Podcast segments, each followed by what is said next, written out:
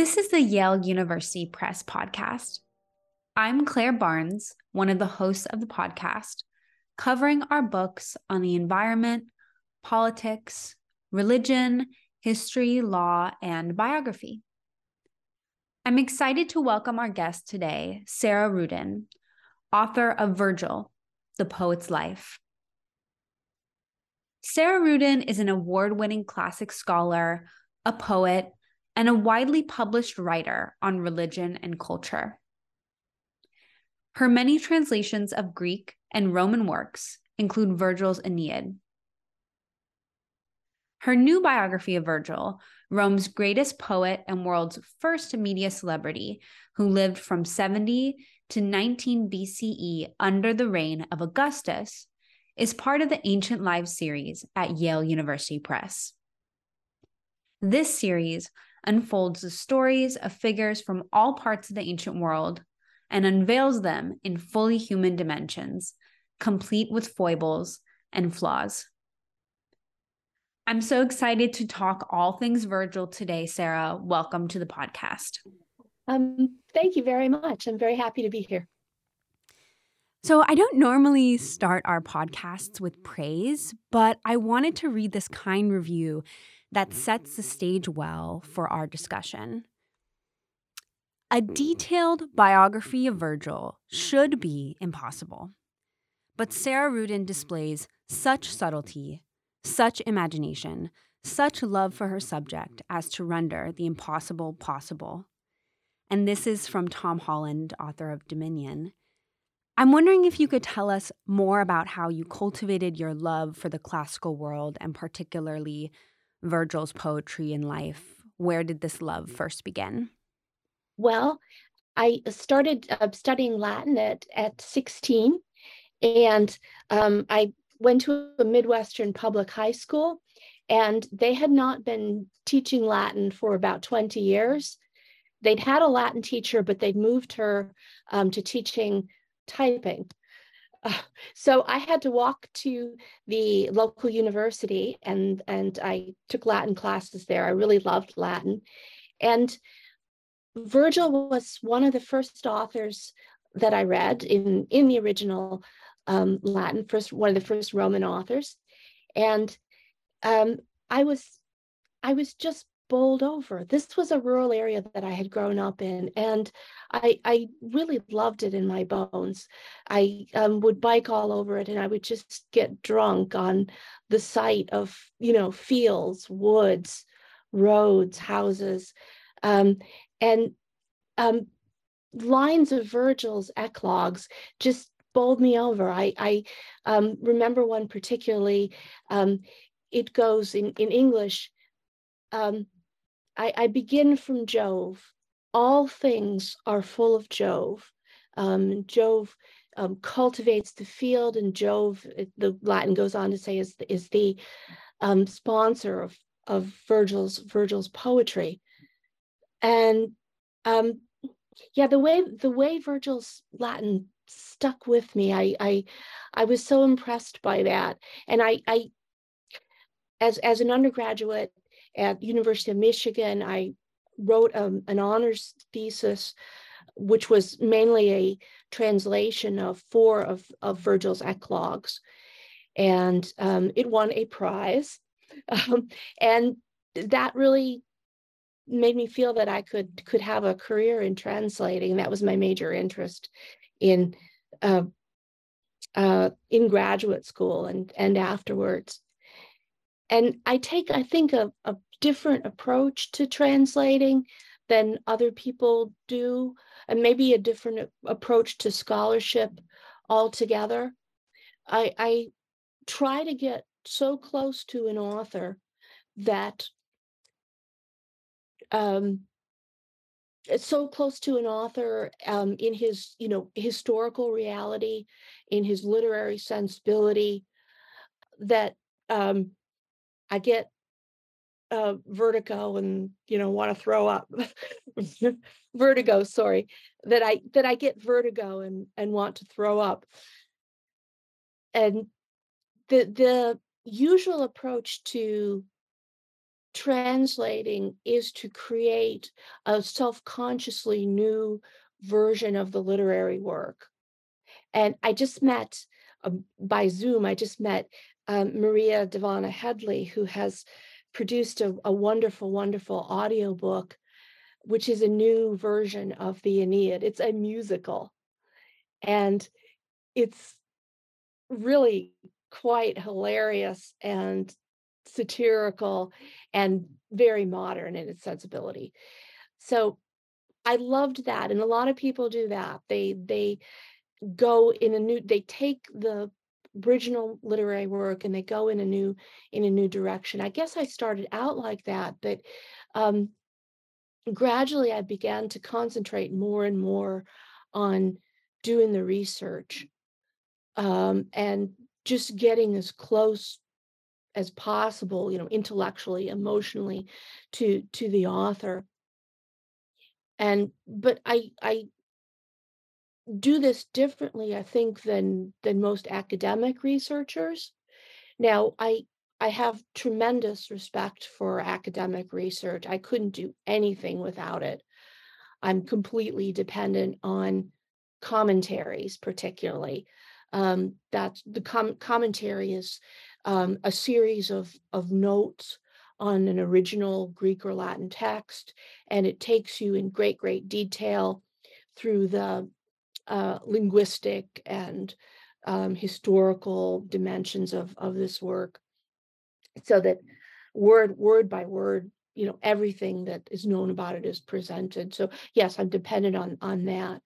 But i um have you know one long-term uneasiness about the way academic research is is conducted in in the modern world. And i'll i'll give you just just here here's a metaphor for it. I i had my dog out in the front yard uh, the other day and he was sniffing at the long grass under the rose bushes uh, sniffing with very great interest um, snuffle snuffle snuffle snuffle snuffle. And there was a, a teenage rabbit about six inches from my dog's nose and I found this out when the rabbit broke cover and made a run for for the bushes, for other bushes. And the dog kind of glanced at the rabbit. He was uh, um, he was sort of aware, but then he was he was more enthralled in smell of the rabbit. And he continued to snuffle, snuffle, snuffle, snuffle. And then, you know, he was after a little while, he was kind of looking over where the rabbit had gone. Yeah, there had been a rabbit.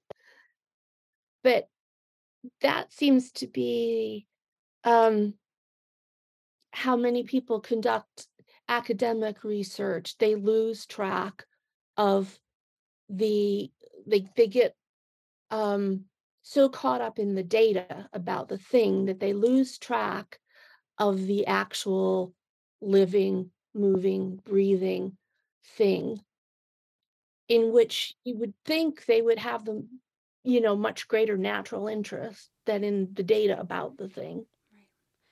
That's a wonderful transition to my next question.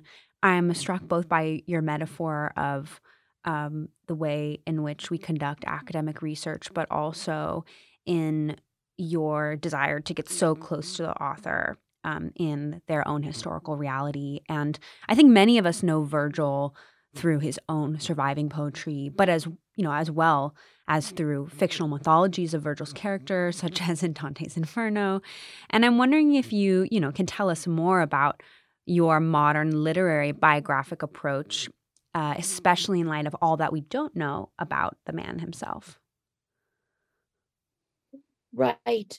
Um, Virgil was different from every um, every other ancient author I know. He was uh, very shy. He was withdrawn. He was otherworldly.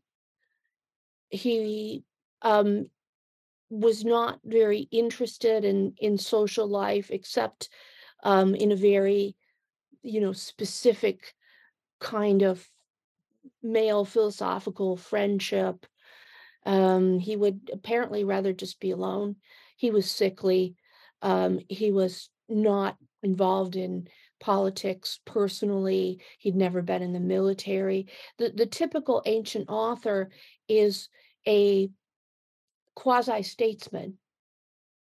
It's somebody like Aeschylus, who was also a general. And he, this person considers his um, literary activities as just another offshoot of his public involvement. Virgil was not like that. Virgil was almost a Proustian figure, I would say. He he was interested in developing a particular aesthetic, um, and that took him up entirely. That was that was where his attention was was going by preference. So Virgil spent, um, on average, one day for, on two lines. And for the Georgics, it was um, one day on one line. These these works of literature came into being very, very slowly. That's also unusual in the ancient world.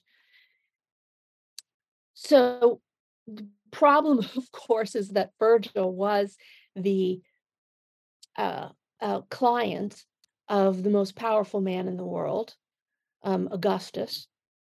And you know, Augustus wanted to get out of him a well literature of, of a high quality. He would have he would have certainly conceded that high quality, but he wanted it to be propagandistic. He wanted it mainly to promote his family, his regime, the end of the civil wars, and the establishment of this new quasi authoritarian regime. So there's obviously a big conflict there.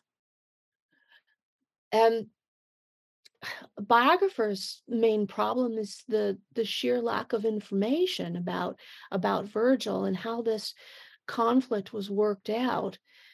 Um, you get really only um, one decent source of of biographical material, and that's Suetonius's biography, which was uh, about more than hundred years after after Virgil's death. Um, this this thing was written, and so into this empty space goes all kinds of um, mythologizing, unbelievable degree of mythologizing. So in late antiquity, Virgil is uh, characterized as a Moses type figure. He is giving prophetic advice to Augustus as as the ruler, uh, and things just develop onward and onward from from there. By by um, the late Middle Ages, Virgil is a godlike figure. He is the the only appropriate guide to Dante through the underworld. Then you get um, in the modern world a lot of uh, further mythologizing. Virgil becomes sort of spokesman of empire.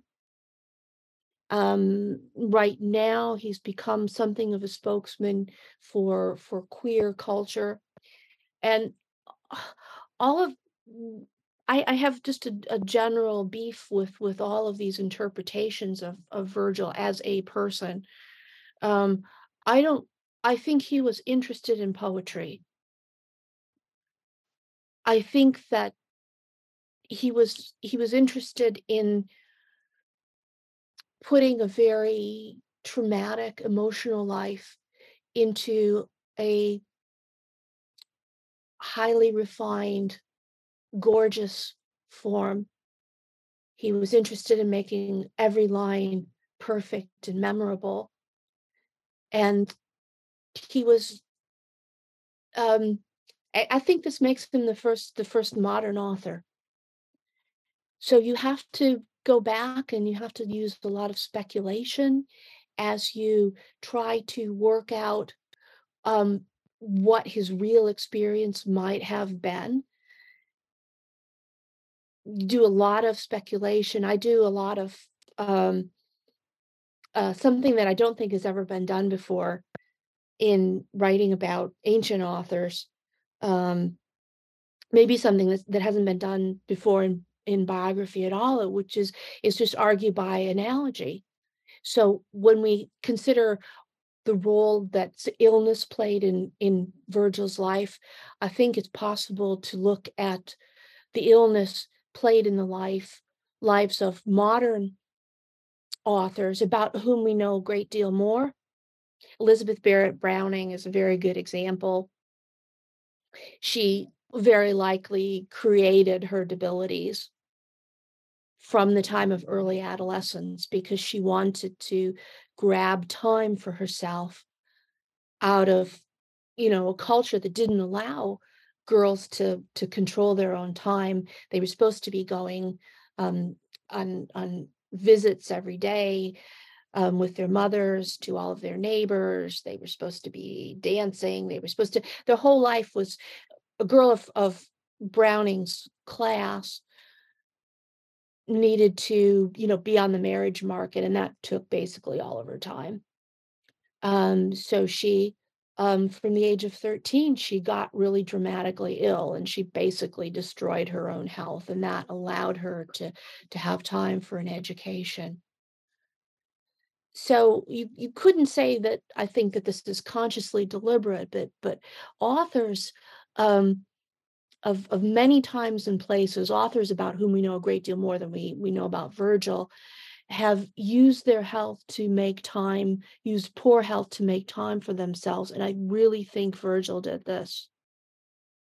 Um, he Suetonius is is quite emphatic about how terrible his his health was, but it, it wasn't terrible in any kind of cogent way. Say, um, he wasn't he didn't have any major disability he didn't have any chronic disease that we can recognize he just had stomach trouble for example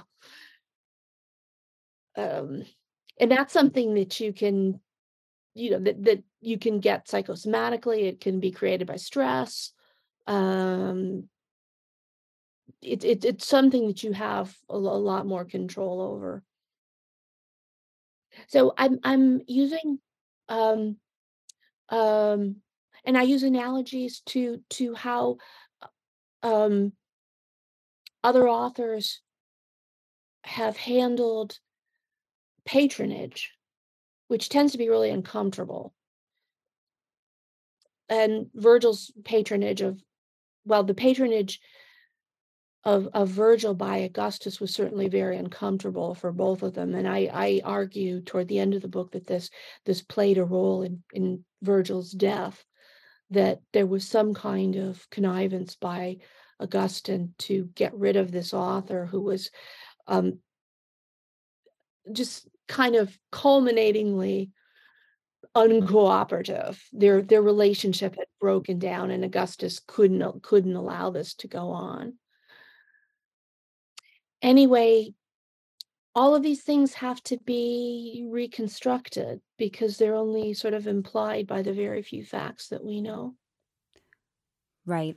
And I and I think, you know, you have a fascinating uh, section in the book on uh, your analogy to modern authors. And in, in some ways, it seemed that um, in reading that section myself, that, you know, modern authors can find uh, such resonance and solace in Virgil's life as a poet. Um, and and you know, and as you say, you know, Vir- Virgil has represented so many things to you know the public throughout time and as you say you know in the middle ages as you know a godlike figure um, to the current you know to the current day in in queer culture and um, you know to the to your note on um, Augustus and uh, patronage. You know, the the book, uh, just you know, for our listeners who haven't picked it up yet, you know, it begins with the introduction in which you talk about moving backwards towards the real Virgil, kind of what we just talked about, and then through different themes such as literary ed- literary education, love and art, and patronage. And even though you know you had mentioned that Virgil uh, was Augustus's greatest achievement in in some ways, um, you also mentioned that Virgil digressed from the popular nationalistic tropes of the day, especially when it came to the Aeneid, which I found a fascinating discussion. Virgil was was very hard to pin down as an author and it was it was really difficult to to make him write about what you wanted him to write about about about public matters about ideology about um, history in a way that it you know, um, proved favorable to to Augustus. He he just didn't care about this. So so he will he will slide into things like the story of um, Nisus and Euryalus in the Aeneid. These are two gay lovers, and they get a big chunk of of of a book of the of the Aeneid. They get hundreds hundreds of lines. Um, their story is tragic, romantic. It is heartbreaking what it has to do with the founding of the Roman nation is nothing. Um, it's, I think, purely um, negative as it fits into or doesn't fit into into the Aeneid. So Virgil is always off on some kind of tangent like this, and at the end of the Georgics, he he he goes off on the the super tragedy of Orpheus and Eurydice, and this is a love story in which um, uh, one lover's head is floating down the river, still singing um, in grief because um, the other lover is stuck in the un- underworld through first lover's own fault. And, you know, Augustus clearly meant the Georgics to be a celebration of Roman uh, or Italian agriculture, um, you know, of peace, of prosperity, and then and then you get this this topical train wreck at the at the end, as far as Augustus is is concerned. That you know that is so interesting, and um, you know I would love to turn to both both of your ending remarks. Um, first, maybe we can talk about how sexuality plays a role in in Virgil's work and and um, you know, discussions of sexuality in ancient world are such points of interest for modern readers, and yet they often diverge from our modern categories. But nonetheless, um, as we had kind of talked about previously in, in our email correspondence, um, you know, it it does, you know, it sexuality does play um, a role in, in Virgil's in Virgil's poetry, and I'm wondering if you could speak more about that. Right. Well, one thing we seem to know definitely about Virgil is is that he was gay.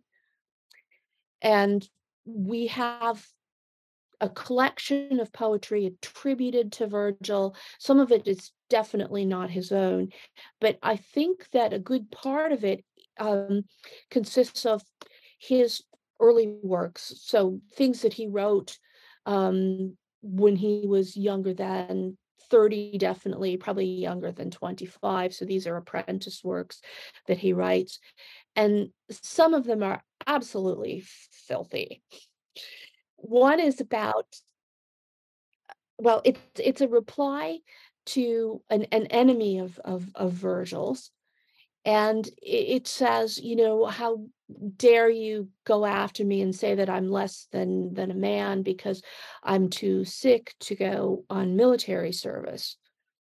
And you are a complete degenerate and here is you um, uh, prostituting yourself at dinner parties and the details are really kind of horrifying. This is this is hardcore pornography that we're talking about here. So if we believe that this poem is genuine, it, it gives um, a picture of Virgil as as a young man um, finding himself in a very very difficult situation because um, he is not an aggressive he-man, and it was the Romans considered it fine to be um, gay if you were aggressive and violent. that is, if you were um, the active partner in homosexual acts. And what was really proper, the Romans thought, was for you to be, you know, a genuine rapist and to be preying on on the weak, on slaves, on children, um, on on, on um, you know anyone who who's vulnerable, and and you know you could say be preying on women too, but but the aggression was the important thing, and Virgil plainly, you know, had had not got it. It was just not in him to be um, um, aggressive. So you get, I think, throughout his his life, expressions of um, a terrible anger at the way things are, and especially the way things are in gender relationships and in sexual sexual relationships. This comes out very tragically in the story of of of Dido. This is a a lover. And Virgil, I, I believe, um, um, pulls the, the Proustian trick of writing about um, his own um, homosexual experiences as if they were heterosexual experiences. So he he pulls this transformation because it's more socially acceptable. It's it's fine, better for his much better in the eyes of his audience that that um, you know he's writing about heterosexual relationships, but but he doesn't actually have this experience, and his biography indicates that he was he was offered by by one of his handlers. He was offered um, the services of a famous courtesan and he he he he, he gave an absolute and very persistent no. So he didn't have any heterosexual relationships it, it looks like um, but he writes about them very movingly and this he is like proust um, he writes very convincingly ab- about them because i think he had the same basic experience and that's an experience of sex as power. He had the experience that his society only looked looked at sex only as an expression of power and control and property. Um, and this this I think was was a you know um, wound that he carried to his grave that he could not have a real relationship and you know we hear a lot about ancient tolerance for for homosexuality but one thing that was absolutely not tolerated um not even imaginable was for two gay men to have a household. For them to have a um steady and loving and committed relationship that society recognized and to have a to have a home together.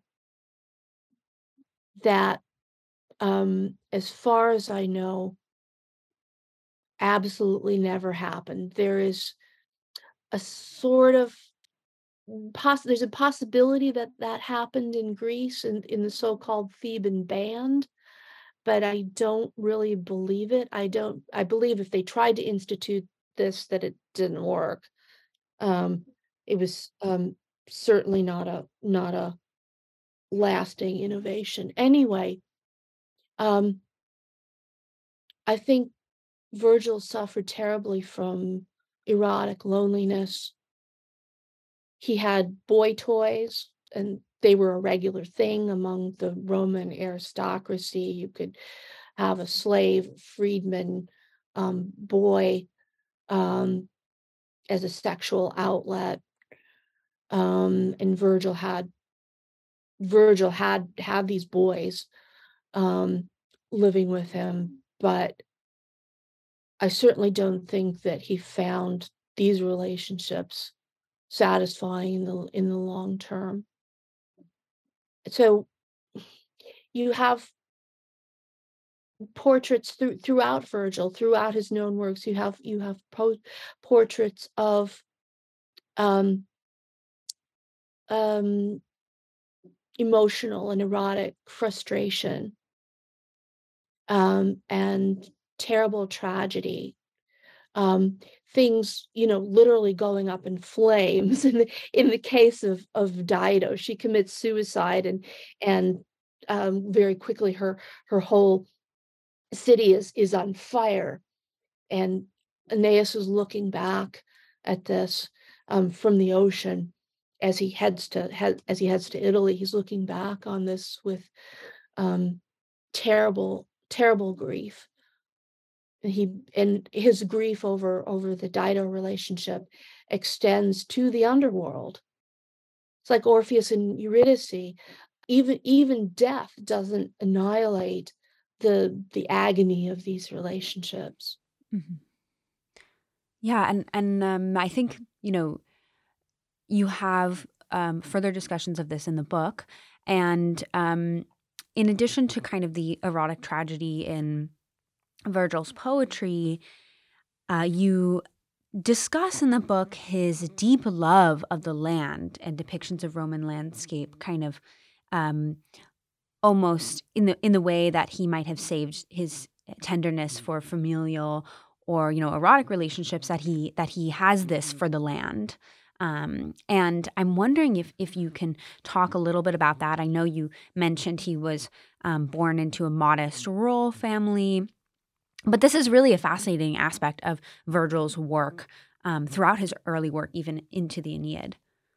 Vergil's descriptions of, of landscape and of, of nature seem to me to be linked to his childhood because of a couple of things. One is um, the view from um, the ground upward into this, um, you know, endless sky um, so the, the the viewer is is lowly, but the viewer is looking like way up.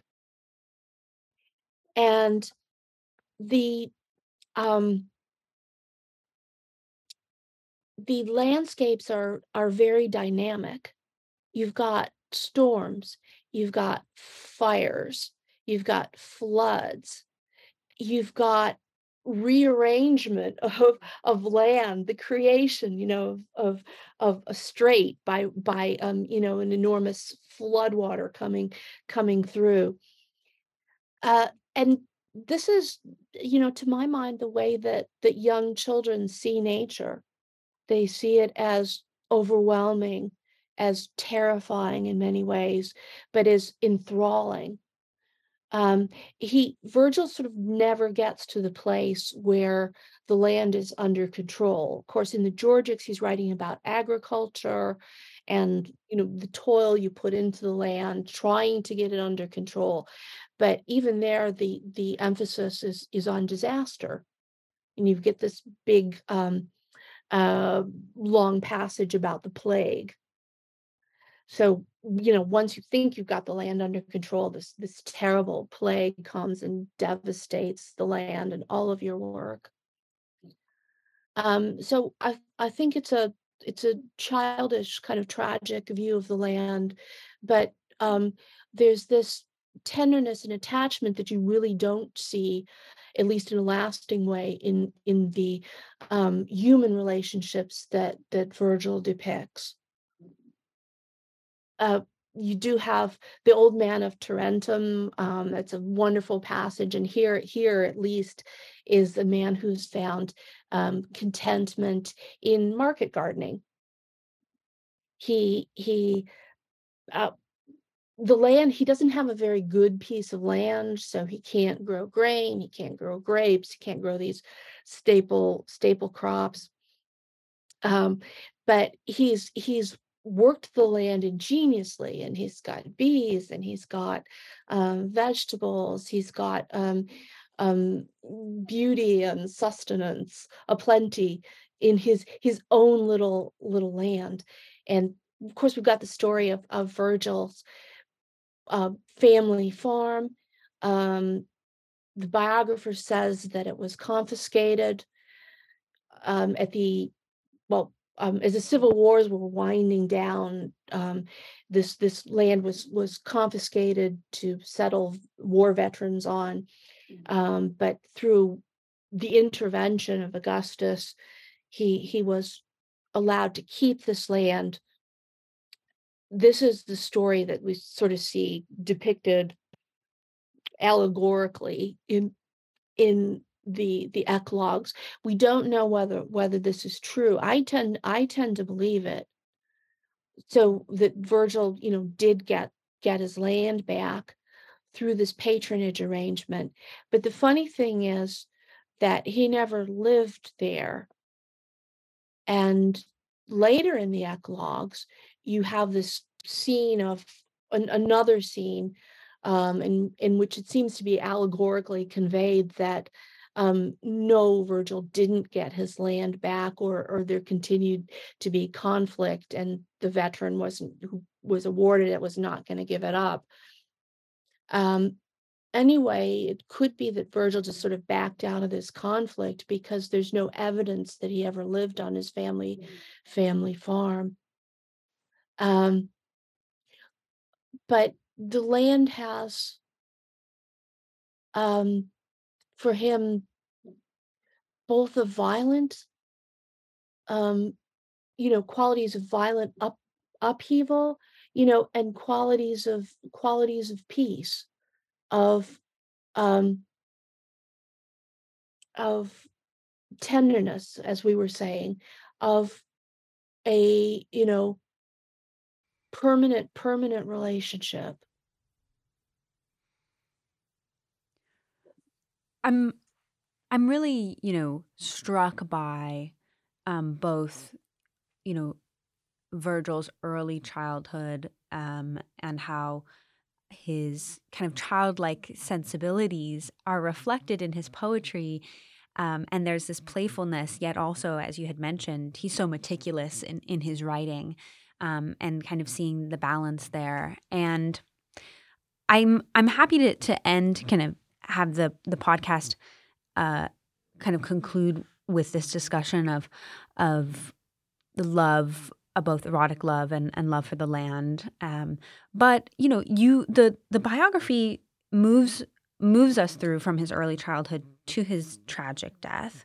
And, you know, I'm wondering as we conclude the podcast, do you want our listeners to know, you know, anything, you know, about uh, the end of, of Vergil's life and and and where does, you know, that that leave us for, for modern for readers of Vergil? I don't want to spoil the ending, but um, the circumstances around Vergil's death are, to me, very, very suspicious. Um, and the big question is why he decided to um, demand that that his his work, masterpiece, the the Aeneid, which was um, some people say a perfect poem, though it's not quite finished. It has all of these half lines. Um, he he wanted he demanded it be burned, and um, this demand, of course, was ridiculous because Vergil, um, at the time, was lying on his deathbed, and um, he wanted the this manuscript given to him so that he could burn it. That's that's how the biography comes across.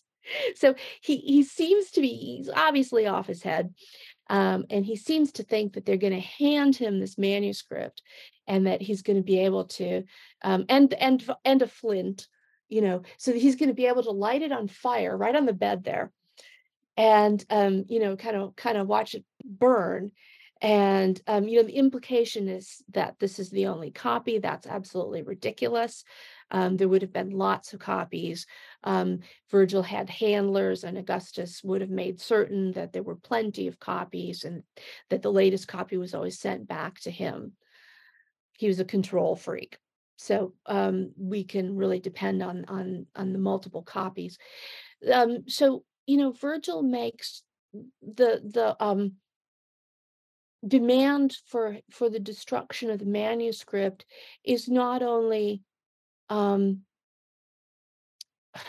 not only hysterical; it's ridiculous. Um, and it's it's an expression of extreme anger, like the extreme anger that we see at the end of of the Aeneid when uh, Aeneas commits a you know military murder. Um, he he kills a suppliant who is no danger to him himself and kills him out of pure revenge. Uh, so, yeah, I think the explanation of, of of his his rage right at the end of, of his life is that his his relationship with Augustus had broken down to such an extent that Augustus had connived to get him sick and um, basically to kill him. And the, the circumstances are very interesting. Um, I lay this out in the in the final chapter, and I, I do think that we have a murder mystery at the end of the life mystery that is, you know, Vergil's existence and his work.